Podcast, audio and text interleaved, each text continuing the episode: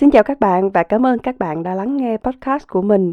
Và hôm nay sẽ là một tập Q&A nữa. Câu hỏi được chọn ngày hôm nay chính là Chị ơi, em vừa mới ra trường và vừa tìm được việc làm, nhưng em làm lương không được cao lắm so với các bạn ra trường cùng lúc với em. Em cũng buồn và hơi chạnh lòng. Lúc biết em vừa mới tìm được việc, ai cũng hỏi em là tháng làm lương bao nhiêu. Em đã cố tránh trả lời nhưng người ta vẫn cứ hỏi. Theo chị thì em nên trả lời như thế nào ạ? À? Kha nghĩ câu hỏi này chắc chắn sẽ có rất là nhiều bạn đang ở trong cùng cái hoàn cảnh. Bởi vì vậy, chúng ta sẽ cùng nhau bắt đầu nha.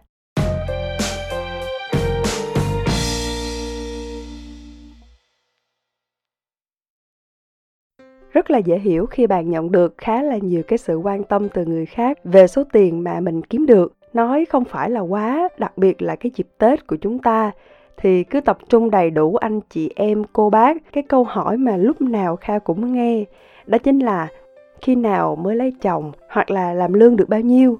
À, vì vậy nếu mà có ai gặn hỏi bạn thì đó cũng là một cái điều hết sức là bình thường bởi vì con người bản chất vốn dĩ rất là tò mò. Tuy nhiên khi nhận và đọc được cái câu hỏi này của bạn à, xin lỗi bạn trước bởi vì kha phải nói cái điều này. Đó là kha nghĩ bạn vẫn chưa có tôn trọng chính bản thân mình bạn có hai thứ mà bất cứ sinh viên nào vừa mới ra trường cũng mong muốn có được, đó chính là công việc và sự tự do tài chính. Và có thể nói là bạn phải nên tự hào về điều này mới đúng. Có thể cái công việc bây giờ nó chưa mang lại cái số tiền lương như là bạn đang mong muốn, nhưng hãy nhớ thời gian bây giờ, mình nên nghĩ về cái việc tích lũy kinh nghiệm, va chạm thực tế nhiều hơn, rồi sau một thời gian, lương nó sẽ xứng đáng với khả năng và năng lực của mỗi người tiếp đến là bạn so sánh mình với bạn bè cùng trang lứa. Thì kha thấy điều này nó cũng được, nhưng so sánh để có thêm cái sự động viên bản thân, để cố gắng hơn mỗi ngày. Chứ đừng so sánh để mình thấy mặc cảm rồi mình lại lấy làm buồn, bởi vì thực tế nó cũng chẳng có giúp ích được gì cho bạn cả. Theo kha thì bạn có thể là đang buồn vì hai điều. Hoặc là bạn bè mình có công việc tốt hơn, làm ở công ty lớn hơn bạn, hoặc là có thể bạn đoán là họ làm lương cao hơn bạn bây giờ nếu như vậy thì kha sẽ hỏi bạn lại hai câu hỏi. Một là bạn có đang chọn đúng cái công việc để làm hay không? Hai là có phải bạn đang định nghĩa hạnh phúc là bằng tiền, là làm lương cao hơn thì sẽ tốt hơn hay không? Có những người mình nhìn vào họ mình nghĩ là chắc họ sẽ buồn hoặc là đau khổ lắm. Nhưng những người trong cuộc họ không có nghĩ vậy đâu. Họ vẫn đang rất là hạnh phúc với gia đình, với số lương mà họ làm ra. Còn có những người, bạn có thể thấy trên mạng xã hội là họ đi đây, đi đó, họ có tiền mua sắm cái này, cái kia. Bạn vội nghĩ là à người ta chắc là sẽ hạnh phúc lắm đây. Nhưng chưa chắc cái điều bạn nghĩ nó lại là đúng. Bởi vì vậy, mình không có ở trong hoàn cảnh của họ thì mình sẽ không có phán xét được đâu. Trở lại với câu hỏi của bạn, làm sao để trả lời, làm lương một tháng bao nhiêu? Cái câu hỏi này thực tế, theo kha, bạn không cần thiết phải trả lời cho ai nghe cả. Bởi vì đây là cái quyền riêng tư của bạn không có ai ép bạn phải khai báo một cách thành thật đến từng cái con số. Ngay cả đến cả ba mẹ của bạn cũng không thể ép buộc bạn được.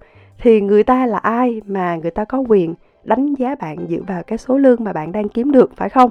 Chỉ cần bạn biết là bạn cần bao nhiêu, bạn đủ tiền trang trải cho cuộc sống để dành tiền tiết kiệm, có niềm vui riêng, lâu lâu thì bạn tận hưởng cuộc sống bằng cách đi du lịch. Lúc đó bạn sẽ biết là bạn cần phải trả giá bao nhiêu với nhà tuyển dụng à, bạn biết không? Tùy vào cái mối quan hệ tính chất công việc quyết định cái cách tiêu tiền của bạn. Ngày trước á, lúc mà kha mới ra trường kha làm lương chỉ được 5 đến 6 triệu một tháng thôi. À, nhưng mà kha vẫn cảm thấy là mình đủ sống. Làm lâu một chút thì mình được tăng lương bắt đầu gặp gỡ bạn bè nhiều hơn mua sắm nhiều hơn. Rồi đâu đó nó cũng chỉ là vẫn đủ sống mà thôi cho nên là lương cao hay thấp nó cũng chỉ là cái phương tiện để giúp cho mình xoay sở với cuộc sống mà thôi nha. Theo kha thì không có ai phủ nhận tiền lương nó rất là quan trọng, bởi vì nó giúp các bạn thực hiện được rất là nhiều thứ. Nhưng hãy làm chủ nó chứ đừng để nó quyết định cái hành vi của mình.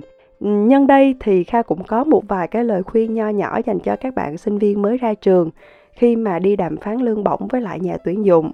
Thứ nhất là các bạn nên tìm hiểu một chút về mặt bằng lương trả cho cái công việc mà các bạn đang làm. Ít ra thì mình cần biết được cái khoản lương mà thị trường họ đang trả là bao nhiêu. Đúng là sẽ tùy công ty, tùy về khả năng của mỗi người, nhưng cái phần trên lệch nó sẽ không có quá cao đâu.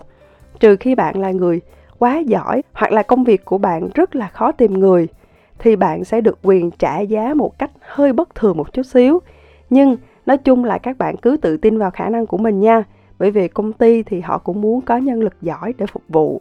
Thứ hai là các bạn hãy ngồi xuống, viết một cách chi tiết tất cả các chi phí mà các bạn bắt buộc phải chi trả trong một tháng. Từ cái việc thuê nhà, tiền điện, tiền nước, ăn ngày ba bữa chính, hai bữa phụ. Tối rảnh thì ra phố phường cà phê chém gió với bạn bè. Tất tần tật những cái chi phí thiết yếu cho cuộc sống của bạn. Sau đó là đến phần tiết kiệm nè, tiền gửi về cho bố mẹ nè, tiền mua váy áo nè, tiền cho thú cưng nè, vân vân. Rồi tổng lại các cái khoản này là bao nhiêu? Thì số tiền đấy là cái số tiền tối thiểu bạn phải thỏa thuận được với lại nhà tuyển dụng. Hãy cho họ thấy bạn là người đòi hỏi một cách hợp lý, chứ đừng có nhắm mắt, đưa một con số bất kỳ mà không biết là tại vì sao mình lại lựa chọn nó. Cũng đừng vì à, mình thấy bạn mình làm lương được bao nhiêu đó nên mình cũng phải được hơn rồi bên mặt với người này người kia. Có cái nhỏ thì sẽ có cái lớn. Cứ từ từ từng bước bạn sẽ đạt được cái ước mơ của mình. Miễn là đừng bao giờ bỏ cuộc là được các bạn nha. Kha chúc các bạn thành công và hẹn gặp lại các bạn trong tập tiếp theo. Bye bye!